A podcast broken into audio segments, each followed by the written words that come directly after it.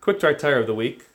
In this week's Parsha, Parshas Vayishlach, it discusses the moment when Yaakov and Esav finally come face to face, after so many years of Esav's hatred towards Yaakov and his desire to kill him.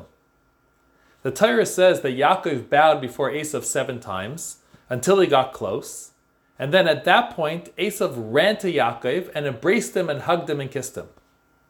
Upon which Rabbi Shimon Bar Yochai says that even though we have an established rule that Esav hates Yaakov, at that moment he kissed him with a complete heart.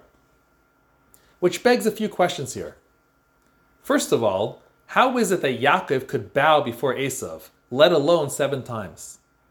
Furthermore, Esav has so much pent up hatred towards Yaakov and wanted to kill him. What suddenly changed that he now kissed him with a full heart? So the Rebbe's father, Reb Leivik, shares a beautiful Kabbalistic insight into what was going on here.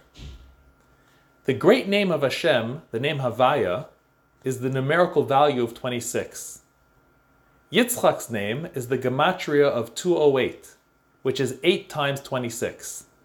Yaakov's name is the gematria of 182, which is 7 times 26. The reason is that 7 represents nature, 7 days of the week, 7 years in a Shemitah cycle, etc. 8 represents higher than nature. So while Yitzchak represents 8 times 26, higher than nature, as we see that he never left the land of Israel and remained mostly secluded in his whole life. Yaakov, on the other hand, represents bringing God into nature. As we see, he bore 11 of his children outside of Israel, as well as his constant struggles with Lavan and Esav. Esav is the numerical value of 376 which is 350 plus 26. 350 is seven times the word Tameh, which equals 50. So Esav was always trying to bring impurity into nature.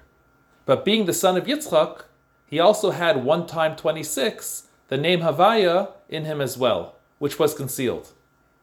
So when Yaakov was bowing seven times, each bow was activating one of his levels of Shem Havaya, which in turn negated one level of Tameh from Esav. When he was done bowing seven times, he removed the seven times Tameh from Esav, and all that was left at that time was the 26, the Shem Havaya in Esav, which is why he ran and truly embraced Yaakov with a full heart, as together they equaled 8 times 26, the brotherhood they shared as a result of Yitzchak their father, who embodied Shem Havaya eight times. The takeaway for us is we see the importance of not only not separating ourselves from the mundane, but on the contrary, we need to elevate the physical world around us to spirituality. How? By utilizing it for Torah and mitzvahs. Eating for the sake of having strength to learn Torah.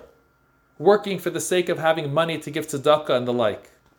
And if we do that, then we can purify the Esavs of the world that are all around us until the fulfillment of the pasuk of Olu Mashiach Bahar Tzion Lishbait Haresav with the coming of Mashiach speedily. Amen. Have a good Shabbos.